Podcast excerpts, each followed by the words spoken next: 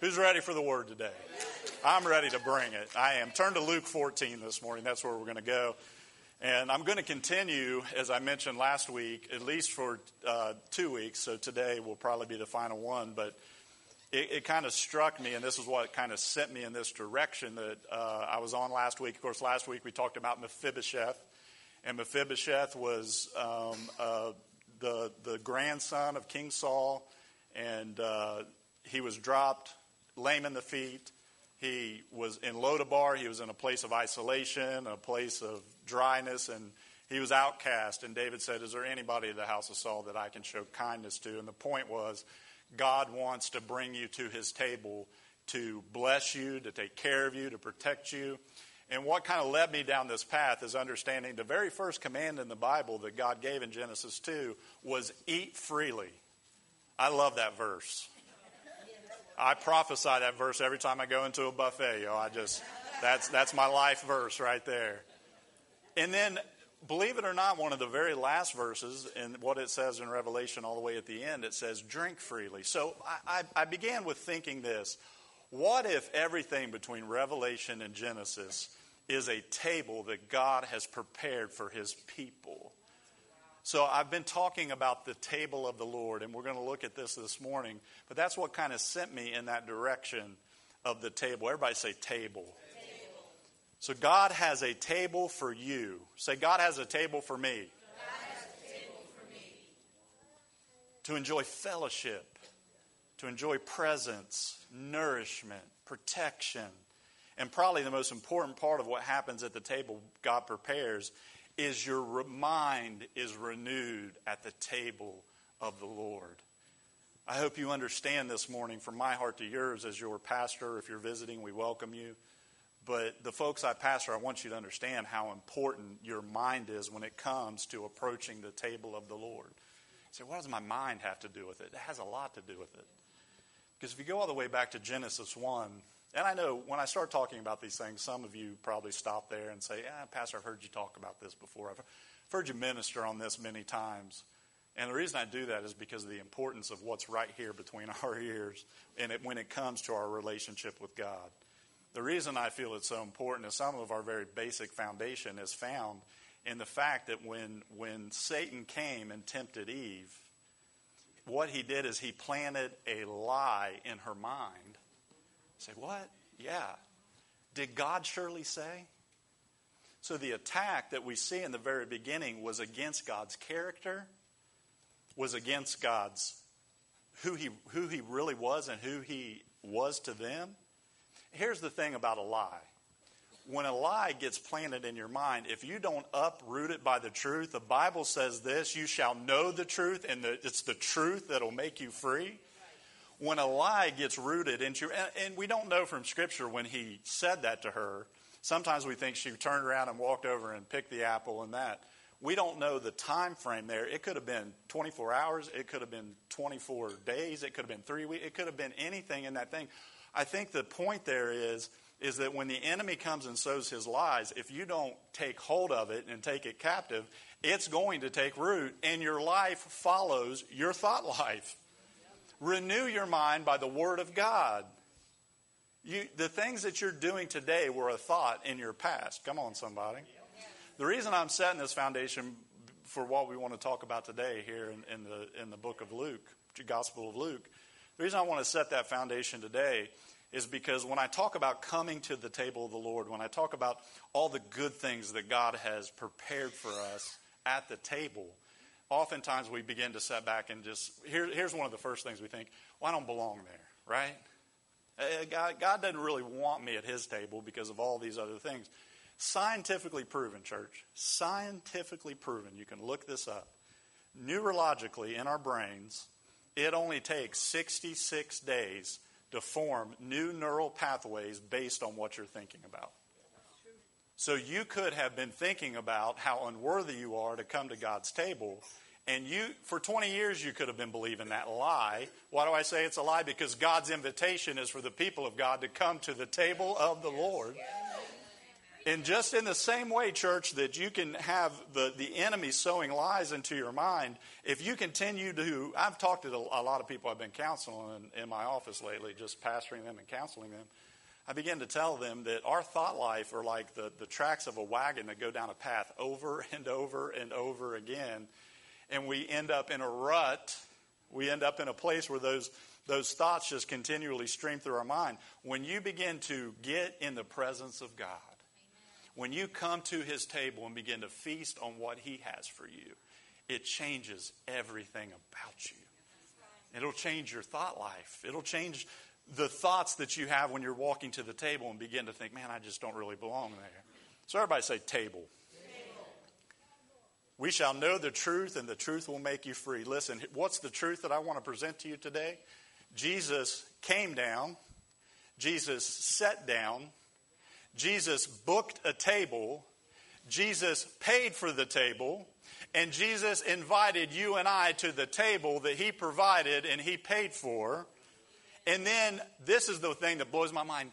Listen to me Yahweh, the God of the universe, not only came down, booked the table, paid for the table, provided what's on the table, but He sat down with you at the table of the Lord.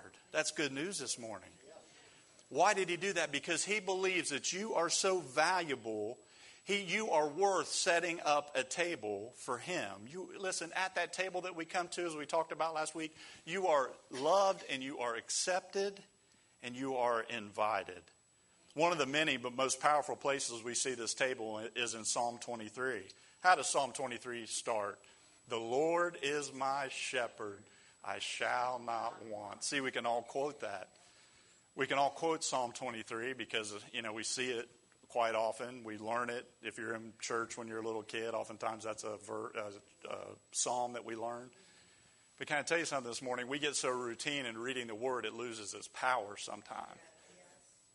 I, I can remember being discipled by my grandfather who pastored for 43 years, and after I gave my heart to the Lord, this was the first revelation I had of God right here. The Lord is my shepherd.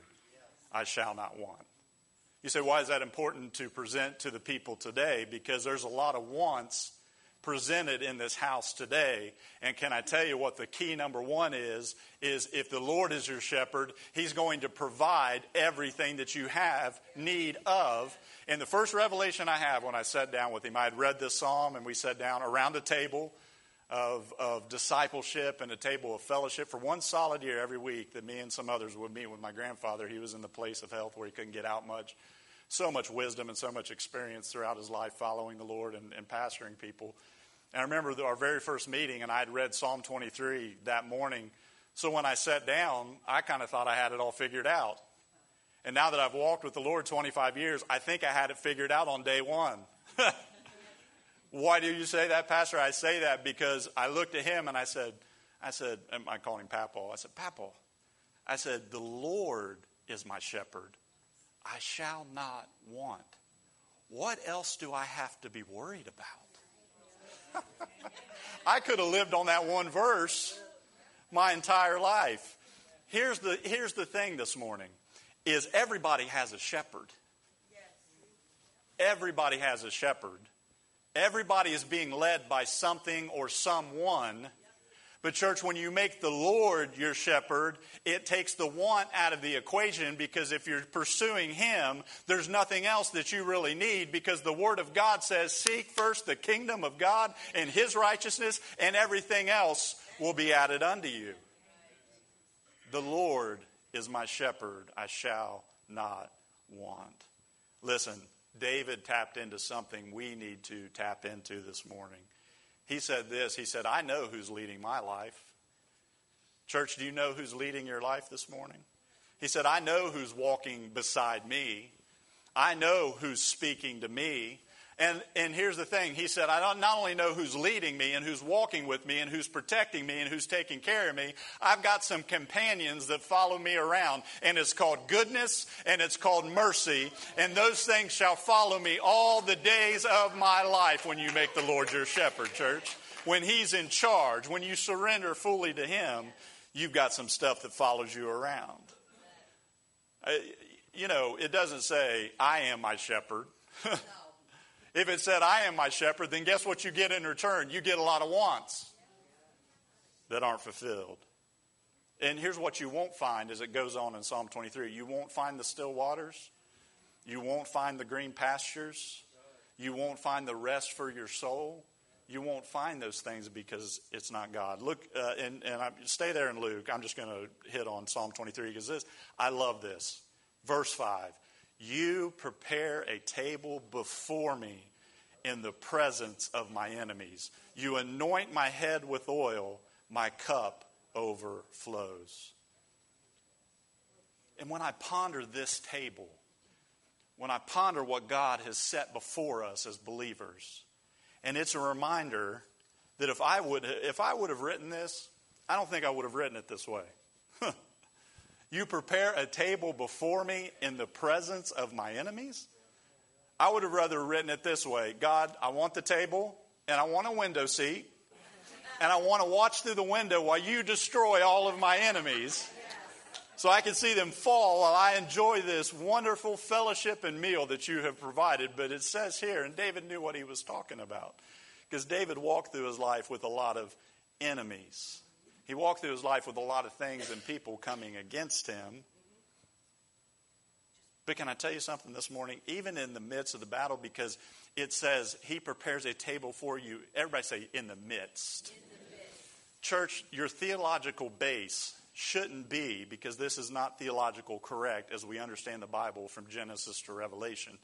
God did not come necessarily to rescue us out of everything, He came to be with us in the middle of everything. When you're going through the difficulty, when you're going through the attack, when you're going through the problems, when you're going through the issues, the Word of God says that He prepares a table for us in the presence of our enemies. We want to get out of the situation, and God wants to give us peace and rest in the midst of the situation, no matter what else is going on around us. That's what it means to have a table. Can I tell you something this morning? It's an abundant table. You're talking about the King of the universe has set this table before you, and it is not a table of lack. God doesn't come to this table and say, Well, been kind of lean the past few weeks. you guys will have to share this one meal between the four of you. No, we serve a God of abundance. We serve a God of more than enough. Amen? Amen. says, You have prepared a table for me. Listen, God Himself has prepared the table. Have you, have you ever noticed how the hands that prepared the table matter? In other words, when I'm invited to some meals, I'm looking for an excuse not to come. I'm just being real with you this morning. But if I know certain hands have prepared that meal, look, it's it's on like Donkey Kong, y'all. I'm ready to eat. And I've never done this here. I'll say this in five years, coming up in a couple weeks. I've never done this here. But at the other church that I was at, the other church, they had some bad cooks they had some, some people that shouldn't have been preparing the table.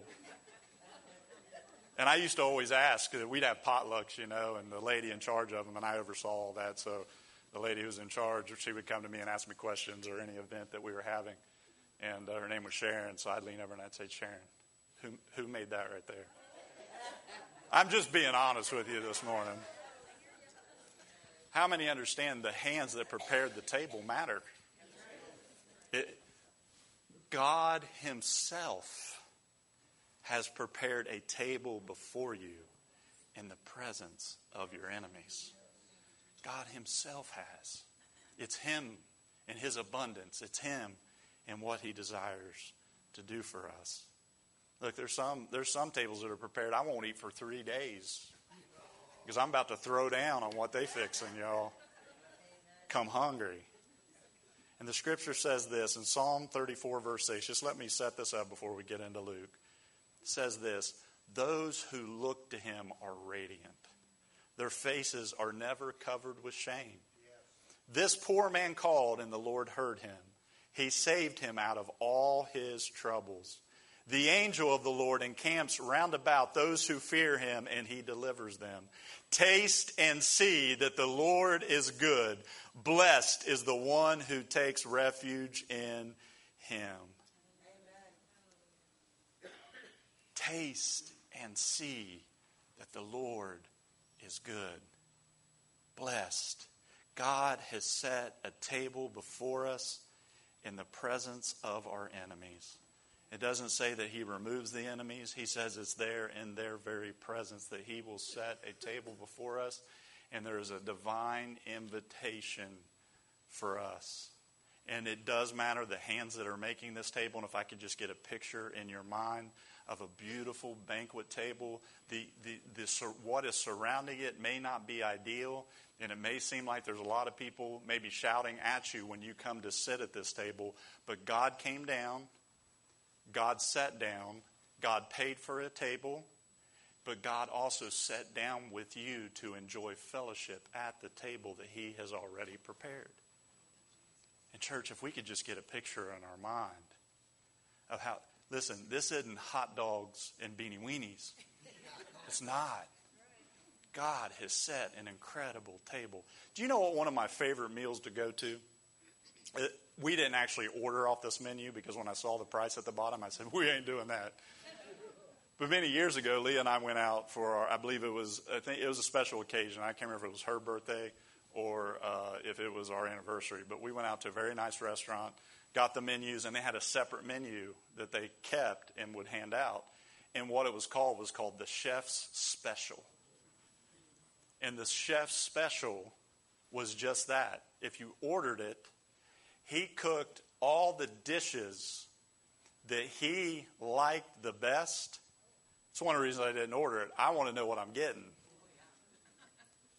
The chef's special, listen to me. Some of you are like, when you say there's a table presented in the presence of my enemies, and God has prepared a table before me, and God has invited me to this table, and I'm going to sit down and enjoy fellowship at this table, what is going to be served? Can I tell you, when it comes to God, it's a lot like the chef's special?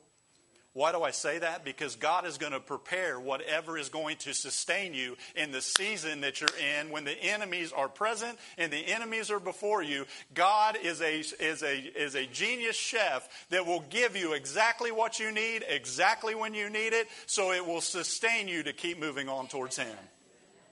That's who God is. That's only my introduction this morning. Amen? He's prepared a table. Listen to me, this lit me up as I've been studying it the last few days. Because when you see an enemy, start looking for your table, church. when, when, when, when things are coming against you, start looking for the table because God's word does not fail. And he leads us by side still waters. He leads us through. Everybody say through. through He's not going to leave you in the valley of the shadow of death. We have a resurrecting power of God that lives within us, and God wants to fellowship with his people. Praise God. So I want to talk today about that table that is prepared. The table is important because the things of God that we taste and see and experience, listen, the things that we experience at the table I'm talking about today are meant to be distribution points. When I began to think about the table and began to study this out, I began to think of my own life. And I thought, Lord, if I've never tasted and seen that you are good and blessed is the man who trusts in you, how can I ever have somebody else experience? I think in the church, we are false advertisers to an extent because we talk about how good God is and we talk about how He can come through and we talk about how wonderful His banquet table is. But some of you haven't been to the banquet table. And if you haven't been, you certainly can't distribute out what what I'm talking about this morning. Lee and I have this habit, and it's not a good habit. I was telling somebody this yesterday at the shower. Lee and I have this habit. When we have occasionally have people over, we don't cook our tried and true recipes. I have no idea why. But she usually finds the Pinterest recipe that we've never attempted to cook You'd think when you have people over, listen, you would do the try. I remember one was, uh, it, it called for shallots. I know what a shallot is, but I'm going to cook them and serve them to somebody that's never been to my house. What kind of sense does that make? But, church, why would we bring and invite somebody to a table that we have never experienced ourselves? Oh, I'm hitting you with some truth this morning. How can we invite people to our table if we have not ourselves tasted and seen that the Lord is good?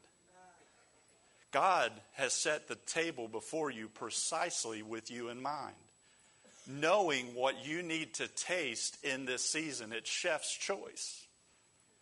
Oftentimes we like to dictate what we're going to be fed, but can I tell you to surrender to God what your preconceived notion is? Because I guarantee you, what God has and will put before you at the table of His presence is far better than anything that you could think or ask or, or desire. So, what happens at the table? Again, Psalm 34 tells us what happens at the table. Number one, it says, And he answered me. When you come to the table, God is answering you. The questions we cry out, the, the ifs and the whats and the whens.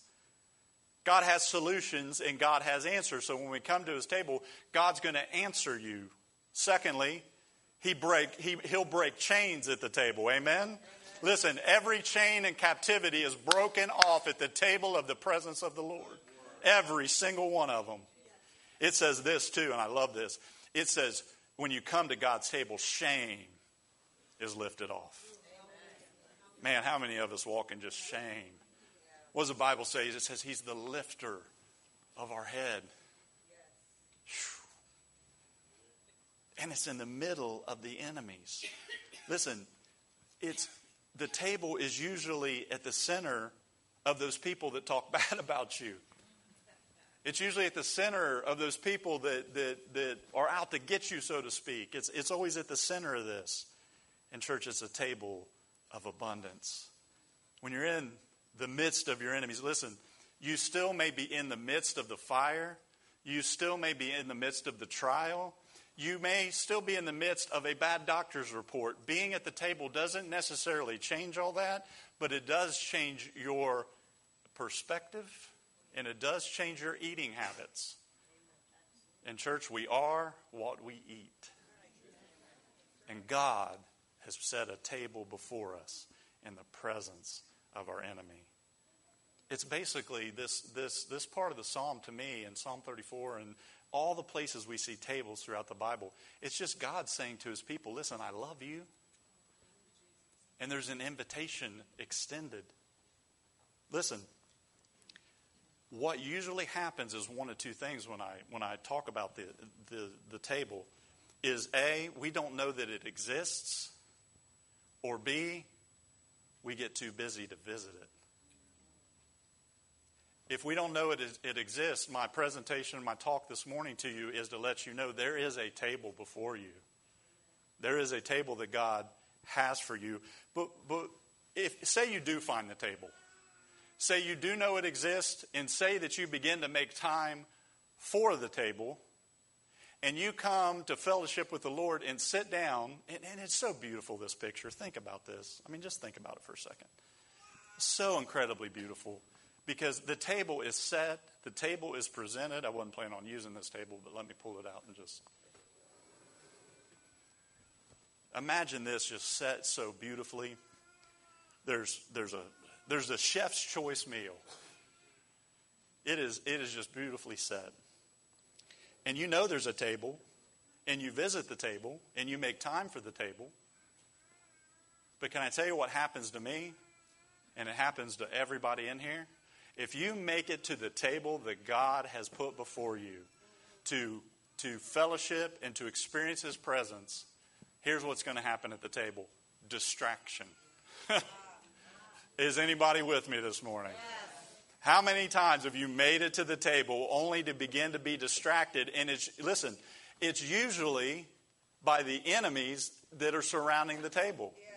If you want to enjoy the presence and the table of the Lord, you're going to have to learn how to tune out everything out there to commune with God right here on the inside. And, church, here, here's what I've learned the devil usually doesn't come through the front door when he wants to distract me from the table of the Lord. Jesus said he, he comes not but to kill, steal, and destroy. Right? And we think when we're at the table, he's going to come in the front door and be like, I'm out to get you. He doesn't. Listen to me. Here's what he does. Here's what he's done to me. I'll just talk about my own experience. Here's what he's done to me. He comes in the side door. Listen to me for just a second. He comes in the side door, and you barely notice that he's in the room. And Jesus is there, and he has set a table of, of everything that will sustain you for that day. Give us this day our daily bread. And he wants to fellowship, he wants to sustain, and we make it so weird. It doesn't have to be weird. Jesus is real. We have made Christianity about a lot of stuff. a lot. Can I tell you what it boils down to? Jesus is real and he's a person and he comes by the presence of the Holy Spirit and he wants to talk to you. So he pours you a big glass of water. He's the living water, right? He might pour himself a glass. I'm the living water, but I'm going to have some with you. You know what Jesus does for me? He just begins to ask, "How you doing? How's things going? Do you know I love you? you know how much I care about what's going on in your life? And, it, and it's in the presence of your enemies. So if you're not aware that you have an enemy, he doesn't come in the front door and I'm going to gouge your eyes out. He'd love to do that, but you're with Jesus. But it doesn't keep from in your mind. Here's what he does He'll come in the side door, and he'll come right up beside you. And I'm telling you, it's not the major attack, it's not the I'm going to kill you and everybody you love thing. He just gets right down. Remember, the table is set, Jesus is there, he's paid for it, he's invited, he wants you there and you begin to fellowship and commune. And that fellowship and communion, that, that nourishment of man shall not live by bread alone, but by every word that proceeds out of the mouth of God. This isn't talking about the natural, I'm talking about something supernatural. The enemy comes in right beside us, and I don't know about you. This happened to me yesterday while I was in the midst of preparing for this sermon. And it wasn't, you know, I almost ran off the road in the rain and wrecked my. It wasn't anything like that. He just came beside me and he said, Do you know what those people have been saying about you? And I'm trying to commune with God. What? No, what did they say? Or for some of you, he comes along beside you. And listen, you know there's a table. You've sat down at the table. His now, his next attack is to distract you and get you off over here mm-hmm. for some of you, he comes alongside and he says, Man, your boss is a piece of work. Mm-hmm. You see what you see what he did to that other employee? And I'm telling you, when you get distracted from the table of the Lord, you begin to talk about it. And you're no longer looking at Jesus at the table, you're looking down at your situation. I'm telling you, it's not the big attack, it's distracting you from what Jesus said would be your communion with Him. And He begins to just, just, you know, that church down there, they, they don't really like you. Nobody shook your hand Sunday. You see? And listen to me.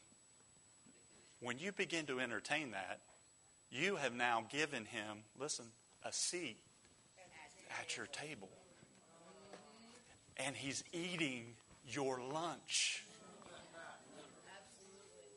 When I say this happened to me just yesterday, I just felt myself just because I was I was believing the lies that was being fed to me in that moment.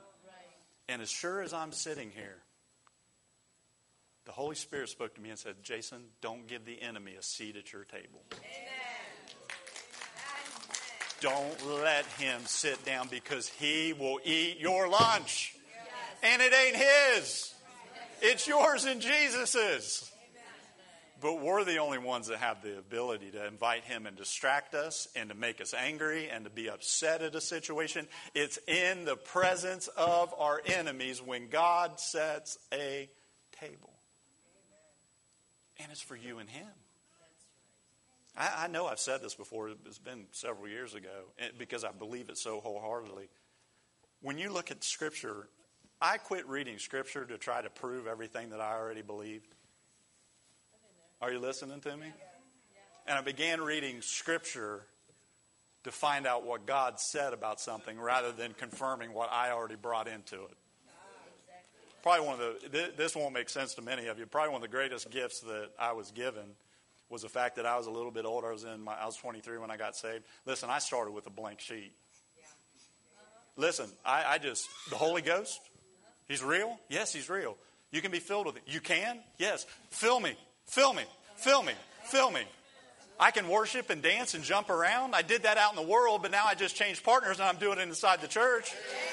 I, I, can be filled with joy. I can be filled with peace. I can have bondages broken off my life. And what I found, it wasn't found in my pastor or his sermons, and it wasn't found even necessarily coming into a congregation and worshiping. Those all things were great and wonderful, and they supplemented. But I found a table, I found a place of fellowship that was me and him, and I would not trade that for anything else in the world. But I look back over my life and wonder how many times did I give the enemy a place at my table? Yes. Way too many times. Yes. Church, he doesn't belong there. No. And it's not the big attack, it's just coming along. And here's one thing he'll use I guarantee you. If you wake up tomorrow morning and you say, Pastor talked about a table, I'm going to go find it. I know there's a table, I know I'm invited, so I'm going to go join in. I can guarantee you one of the first things that you'll begin to think when you sit down at that table is, I don't belong here. That is not the truth of God's Word. If you're blood bought and you are saved and you have Jesus Christ living in your life and you've been forgiven of your sins, past, present, and future, you belong there just as much as anybody else belongs there. We talked about that last week in, in relation to Mephibosheth. He had nothing to offer, yet he's sitting there as a son of the, of the king which spiritually speaking translates into the invitation is open. And some of you are, are spiritually malnourished and withered away because you are not meeting God at the table. Amen? Amen. All right, I'm finally getting to Luke 14, y'all. Look at Luke 14, verse 15. This is found in several of the Gospels. I had to pick whether to read the one in Mark or read the one in Luke, and I chose Luke. It brings out a couple more details. Um, of the scripture here that I want to break down and give you four things of the table today. Luke 14, verse 15. When one of those at the table, Jesus is at a table, you see Jesus at tables consistently, especially leading up towards his crucifixion. He spent a lot of time around tables. Interesting. When one of those at the table with him heard this, he said to Jesus, Blessed is the one who will eat at the feast in the kingdom of God. Let me stop there and just say quickly what I'm talking about today is not natural bread and it's not natural nourishment, it is supernatural. It is communion with God, communion through Jesus, through the Holy Spirit that resides in our lives. Verse 16 Jesus replied, A certain man was preparing a great banquet and invited many guests. At the time of the banquet, he sent a servant to tell those who had been invited, Come, for everything is now ready. But they all alike began to make excuses. The first said, I've just bought a field and I must go and see it. Please excuse me. Verse 19. Another said, I have just bought five yoke of oxen and I'm on my way to try them out. Please excuse me. Still another said, I just got married, so I can't come. I guess he liked his wife's cooking better than what was being offered, I suppose. The servant came back and reported this to his master. Then the owner of the house became angry and ordered his servant, Go out quickly into the streets and alleys of the town and bring in the poor, the crippled, the blind, and the lame. Sir, the servant said, What you ordered has been done, but there is still room. God is so gracious and magnanimous. God wants his table full. We think people are excluded from the table. The heart of our God and Father is that He is not willing that any should perish, but that all come to repentance. He's a good God this morning. Then the master told his servant, Go out to the roads and country lanes and compel them to come in so that my house will be full. God loves a full table and God loves a full house. I tell you, not one of those who are invited will get a taste of my banquet. Now, context is, is king, as I say. Context is important. Context is the most important element of studying Scripture and being able to apply it to our lives. And, church, here in the context of this is talking in a grander scheme, in a grander way, about the gospel being presented to the Gentiles eventually. But here I want to focus on the context. The banquet is a picture of the kingdom of God, a picture of being invited into his presence, a picture of the lengths God desires to go for relationship, a picture and, and, and a picture of the invitation to the kingdom and the banquet. And they responded. Listen, they responded, Yes, I am coming. What culturally would have been happening here in the context of the scripture is this when you were going to put on a big banquet, you went and sent out your invitations, and people had RSVP'd, right? They had RSVP'd, and they said, Guys, is there anything worse than having something and half the people that RSVP'd don't show up and you're stuck with a bunch of, right? Don't be that person. But here in the context of the scripture, here, here's what's so important to remember. The people that the servant had gone out to tell them everything is ready had already said yes.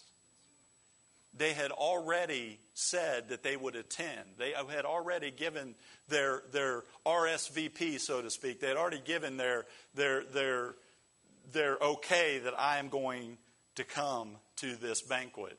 And they responded, Yes, I'm coming. And when the food was ready and everything's prepared, a servant of the king would go out and let them know it's ready.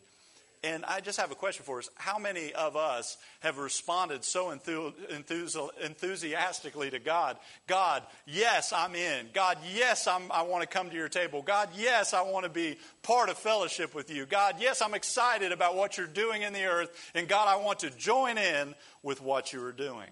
But let me break this down and give us a few little encouragements and warnings from the scripture based on what we see Jesus giving the parable of the wedding feast. Number one this morning, if you're taking notes, we have to get rid of excuses if we're going to come to God's table. You're going to have, that's what is happening in this context. They had said yes. They had said, We are all on board. We are going to come to the table that is prepared in the presence of our enemies. Surely goodness and mercy will follow me all the days of my life. And when it came down to the nitty gritty, they began to make excuses. Everybody say excuses. All the here's what I noticed. First off, these excuses are lame. Yeah. I mean, they're really lame. Let's be honest. Uh, the first guy, he's like, "I've bought a field."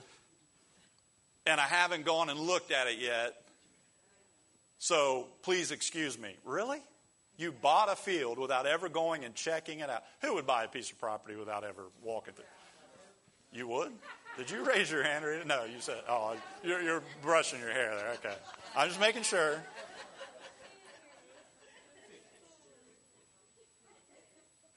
Here's, here's, what, here's what struck me as I read through these excuses. And it doesn't say this, but this is the impression that I get. Who knows that this person, who obviously was wealthy enough to throw a banquet and invite this many people, think about this for a second. He could have been the very reason that the man had the field. He could have been the very reason that the man had the oxen.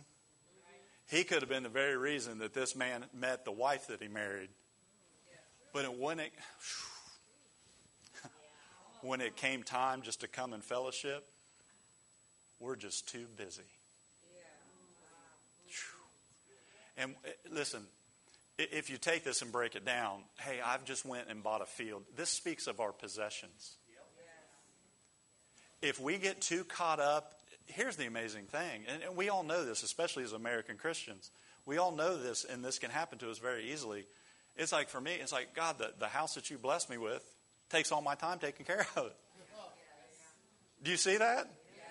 We sometimes begin to make excuses about why we aren't coming to the table of fellowship with the Lord or even the table of fellowship together as a community of believers. Because for some of you, your boat only works on the weekends. Oh, woo! Pastor getting deep up in this place today. Funny thing is, those on a boat right now don't know what I'm saying. If we take our possessions and put them above God and His invitation, it's not good. I have bought a field and I need to go take care of it, your possessions. I have bought oxen and I need to go out and work them.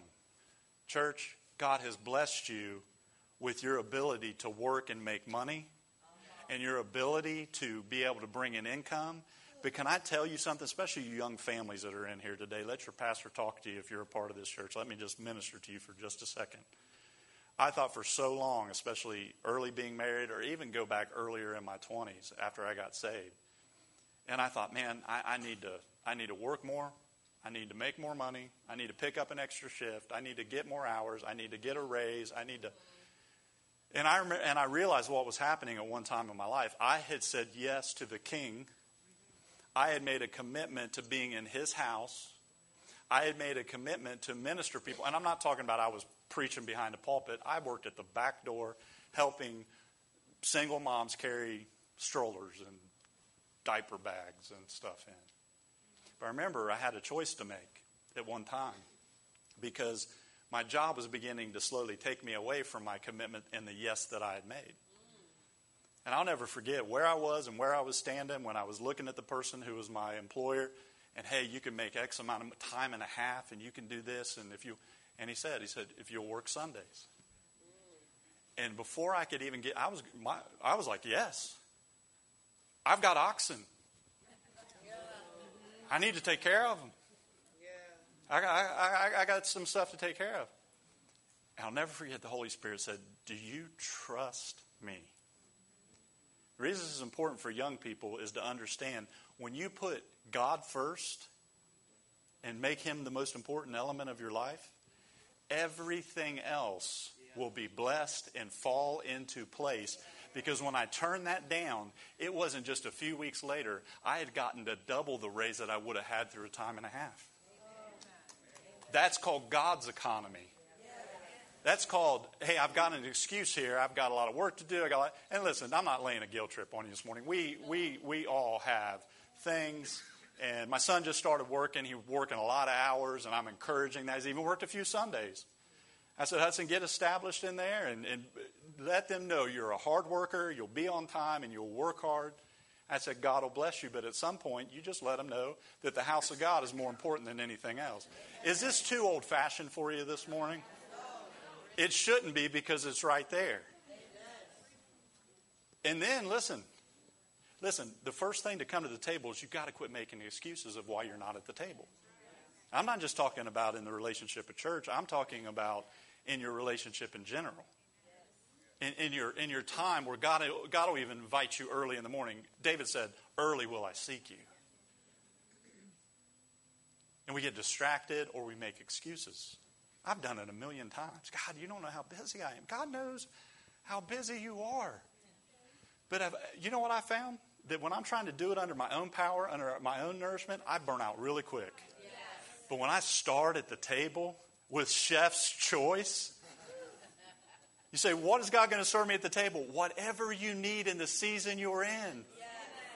Whatever it is. And the third guy is like, This is so lame, y'all. I've just married a wife.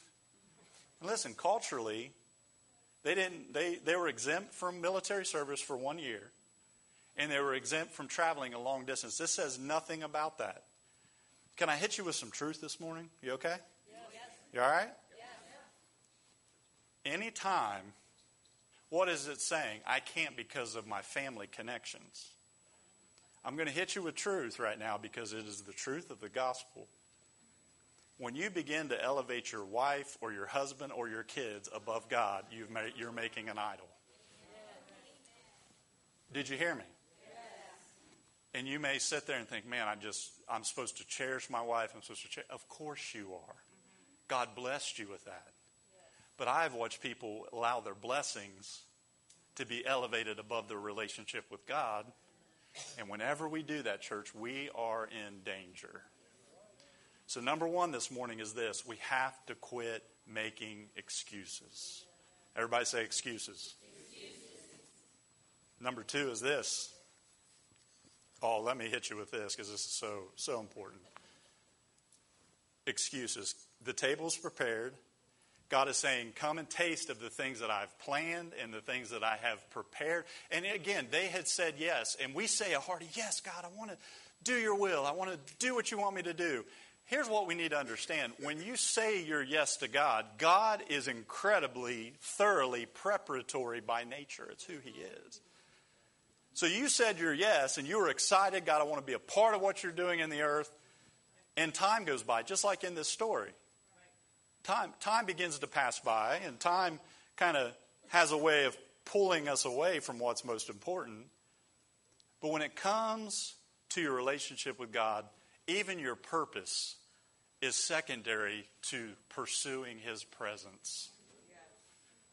We say, Oh, I, I, got, I have purpose. Can I tell you? If I put pastoring above my relationship with God, I wouldn't pastor for very long because you can't do it without coming to the table all the time. I visit the table five or six times a day just to get nourishment from the Lord. Amen? Amen? Number two is this if you're taking notes you have to put the table first. So you have to not make excuses and you have to put the table first. In other words, prioritize the table. We all get busy, we all get distracted. Like the one guy, I got married, right? You know. Number three is this, I'm going to move quickly through these, and we're going to have a time of an altar call. Begin to prepare your hearts to give God another yes this morning. Number three is this you have to be really hungry. Everybody say hungry. hungry. That may seem simple, but can, can I just share with you at times in my life? You, you know, this is, this is simple. I, I, I have a recliner at my house, and I like my recliner. I enjoy the recliner. And there are times I don't want to get up out of my recliner. And can I tell you what gets me up out of my recliner sometimes? I'm hungry. Do you know how powerful spiritual hunger is in your life? And do you know what how much under attack spiritual hunger is for the people of God? Because church, if I can get you hungry, I'm not trying to get I'm not trying to change your behavior this morning. I'm trying to change your appetite. Because if I can change your appetite, you'll begin to feast on the goodness and the mercy and the, the awesomeness of God and the holiness of God and the, the food of God, and you will never go running back to anything else. Because when you taste and see that the Lord is good, blessed is the man who trusts in him when you begin to see from Scripture that the invitation has gone out, and when you start to think, I'm not worthy, what did the Master say? He said, If those people who make excuses won't come, I'll find some people that don't have oxen, and they don't have fields, and they don't have families, and I'll compel them to come in. Church, it is time for us to be sold out to Him and to be hungry for Him, and to allow the hunger to stir us up to make our way to the table. Here's the definition of spiritual hunger. Hunger. It's when God reveals to us how much you need him. That's spiritual hunger. It's when God just reveals, "Hey bud, apart from me, you can do nothing." When God reveals to you how much you need Him, this is the grace of God producing a cry within you, saying simply, I need God. That is one of the most powerful prayers that you can pray. God, I need you. Is God gracious enough to take away the oxen, the field, and the family so that we will focus on Him once again? If two years of a pandemic didn't get the church focused, I don't know what will. If two years of a pandemic and having the rug stripped out from underneath of us doesn't fall, make us fall on our face and say, God, if nothing else, make me hungry for your table, make me hungry for more of your presence, what will? Listen, hunger disrupts you. It begins to deliver you from civilized Christianity. I'm afraid in here we get too civilized. We do. Well, let me just raise one hand. Bless God. and can I tell you in all seriousness, you come in here, I want you to worship how God created you to worship. That thing that you need to be like the person on the other end of the pew, I don't buy that. The way I describe it to people is there's a lot of appliances in the kitchen. And when you plug them in, they all do something a little bit different. Some of y'all get plugged in and you spin. Cool. Some of you get plugged in and you get hot. Cool. Some of you get plugged in and blow hot air. That's me. you know I couldn't resist that. Let me get back to my notes. I'm getting off track here.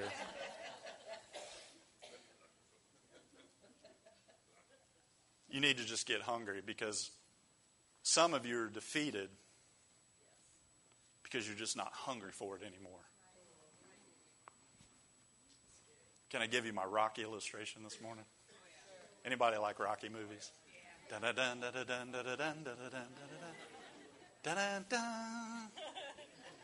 Y'all, I think our citizenship test should be what is the plot of Rocky 4 and 5? And if you can answer, you're in. You're an American. That's just my, my belief. But one of the Rocky movies, there was such a powerful moment that just, I, I was watching this a long time ago, a couple years ago. Anytime Rocky's on the TV, you'll find me watching it. Some of them I've watched probably 12 or 13 times. I know that's messed up, but I'm just being honest with you this morning. But I remember this one scene in the movie where he's fighting, he's, he's, being, he's being enticed to fight by a guy named Clubber Lang. Clubber Lang was Mr. T, right?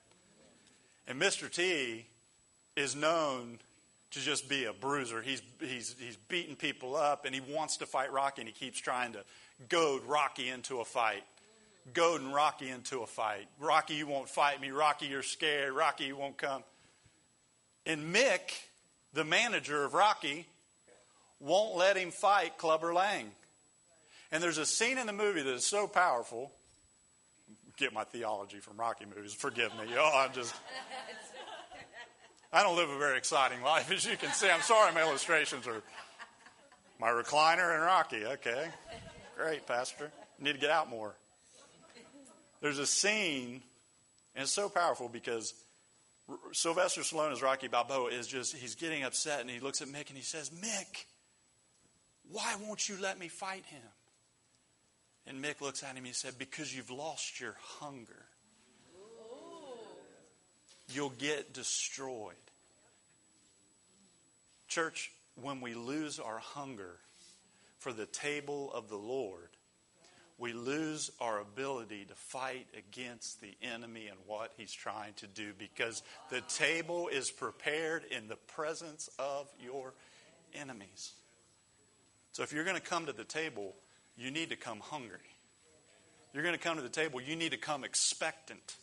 You're going to come to the table, you need to come understanding that he just wants to eat.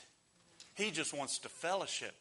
He just wants to fill your mind when you read that word, he wants to illuminate and give you revelation of that word that does what? That takes such root down deep in your heart, soul, in your mind, and it begins to uproot the lies of the enemy. Because some of you become anemic and some of you become unable to fight because you're not hungry anymore. And you're, listen, we will find stuff to eat, but it's not stuff that's going to spiritually recharge you. Amen? If I could have Tammy and Alexis come up now, I'll give you my, my last point. Leads me to my last point. It, it, when I begin to lose my hunger, here's what happens to me I get lukewarm. It's like the frog in the kettle, right? You throw him in hot, he's going to jump out. But if you put him in cold and you begin to just turn it up a little bit at a time, that, that bad boy's cooked. He's cooked. So we need to keep our hunger. Stand with me this morning. Number, my last point is this, and it's short, but I, I want to offer a response this morning. Let's go back into worship mode if you're in the back there, Conrad, please. Everybody just settle in, quiet. This is the moment where I do want the kids to just hold their peace for a few minutes so we can really focus in on God and be able to allow His Spirit to begin to move in this place. Because as I always do, I prayed about how to bring this to a close. And they had already said yes, and I believe it was sincere. Work, possessions, relationships aren't bad in and of themselves, but they can keep you from your first love. They can come between you and the invitation that has been extended by the Lord. And my last point is simply this you need to return to your first yes. That's what the Holy Spirit told me as I studied this and finished it yesterday evening. Is just tell the people and present it to them in such a way that there is an invitation this morning, right there in the midst of what you're going through, right there in the midst of, of your enemy, right there in the midst of the distractions and the things the enemy tries to come and speak into our ear and pull us away. There is a yes that you, many, have already given, but the Holy Spirit has sent a call out this morning that some of you have just made fresh excuses of why you haven't been coming to the table. And God, in His mercy and love and graciousness, here's what He wants He just wants to fellowship with you because it's us that get the benefit of the fellowship. But can I tell you this? He loves it too. It's why you were created. You were created to have fellowship with your God through the shed blood of Jesus Christ in the power of the Holy Spirit. So, the table we're talking about is supernatural, but we have to say yes. And, church, listen to me. We have to keep on saying yes. If your idea of salvation is just coming to a church, praying a prayer, and walking out the door so you got your get out of hell free card, that is not going to save your soul because it's not what Christianity is built upon. Listen, I wake up every single day. Some people, when did you get saved? I said this morning when I woke up. I tell other people that are more religious than ask me that. When did you get saved? I said 2,000 years ago on the cross because both are true. When he said it is finished and you've received him, it is finished. But some of us take one step into the kingdom beyond the cross, and there is so much more. Man, there's a whole life of joy and peace and shame broken off of you and chains broken off of you and the good things of the kingdom. So here's my invitation this morning. Who wants to say a fresh yes to the table of the Lord? Would you come up here and just just come up and fill this altar right here up front? And we're going to pray together here in just a moment. And they're going to lead us in worship. And we're just, we're just saying a fresh yes to what God wants, a fresh yes to the table.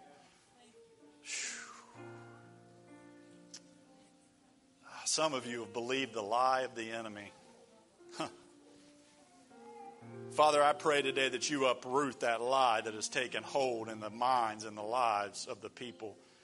There's somebody even sitting here, maybe you're online listening, and you have been so tormented by the lies of the enemy in relation to everything going on in your life, can I identify that voice for you? Because there's only two voices there's Yahweh and there's the enemy. There's only two. How do you discern between the two? The enemy's not inviting you to a table this morning. He doesn't want you at the table. You see it in the story we just read. He wants you to get focused on the excuses. Can we this morning just lay the excuses down? Just say that with me. Lord, I lay the excuses down. I give you today a fresh yes. Yes to the table. Yes to your presence. Yes to fellowship. Let the joy of the Lord be my strength. God, today, Increase my hunger for you and your kingdom. God, I give you a fresh yes. I will meet with you at your table. In Jesus' name. Amen. Let's seal, seal this this morning. It's important that you responded to that. Because just by responding and stepping out and making a step forward, you put some feet to your yes. Let me encourage you to continually put a feet to your yes in the days ahead. Because in Psalm 34, and as you go back to your seat, jot that down or even find it and just mark it in your Bible. It takes 66 days to completely revolutionize what is right here, and that's your biggest problem this morning. God loves you, He's for you, He's received you. If you've received Him as your Savior and Lord and surrendered your life to Him and made Him Lord of your life, He loves you. You're accepted in the beloved. What manner of love is this if we have been called the children of God? So, Psalm 34, uh, as I've already read, the last half, the first three verses are, are the pathway, I believe, into his presence. Listen to this I will extol the Lord at all times. His praise will always be on my lips. I will glory in the Lord. Let the afflicted hear and rejoice. Glorify the Lord with me and let us exalt his name together. You want to know what the pathway into the table in the presence of God? It is lifting up your voice and beginning to praise.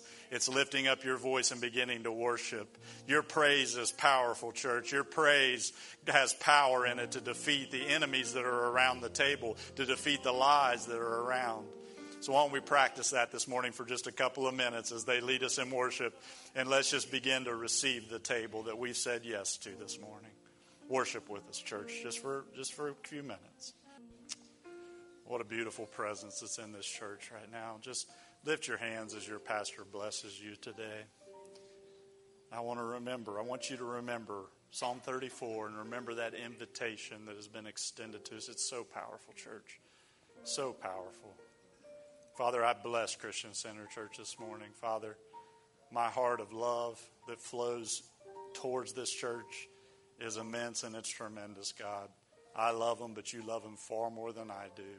So I bow my heart and my head to the shepherd, the great shepherd of this church and all the church globally. And I ask your hand to be upon each family and each person.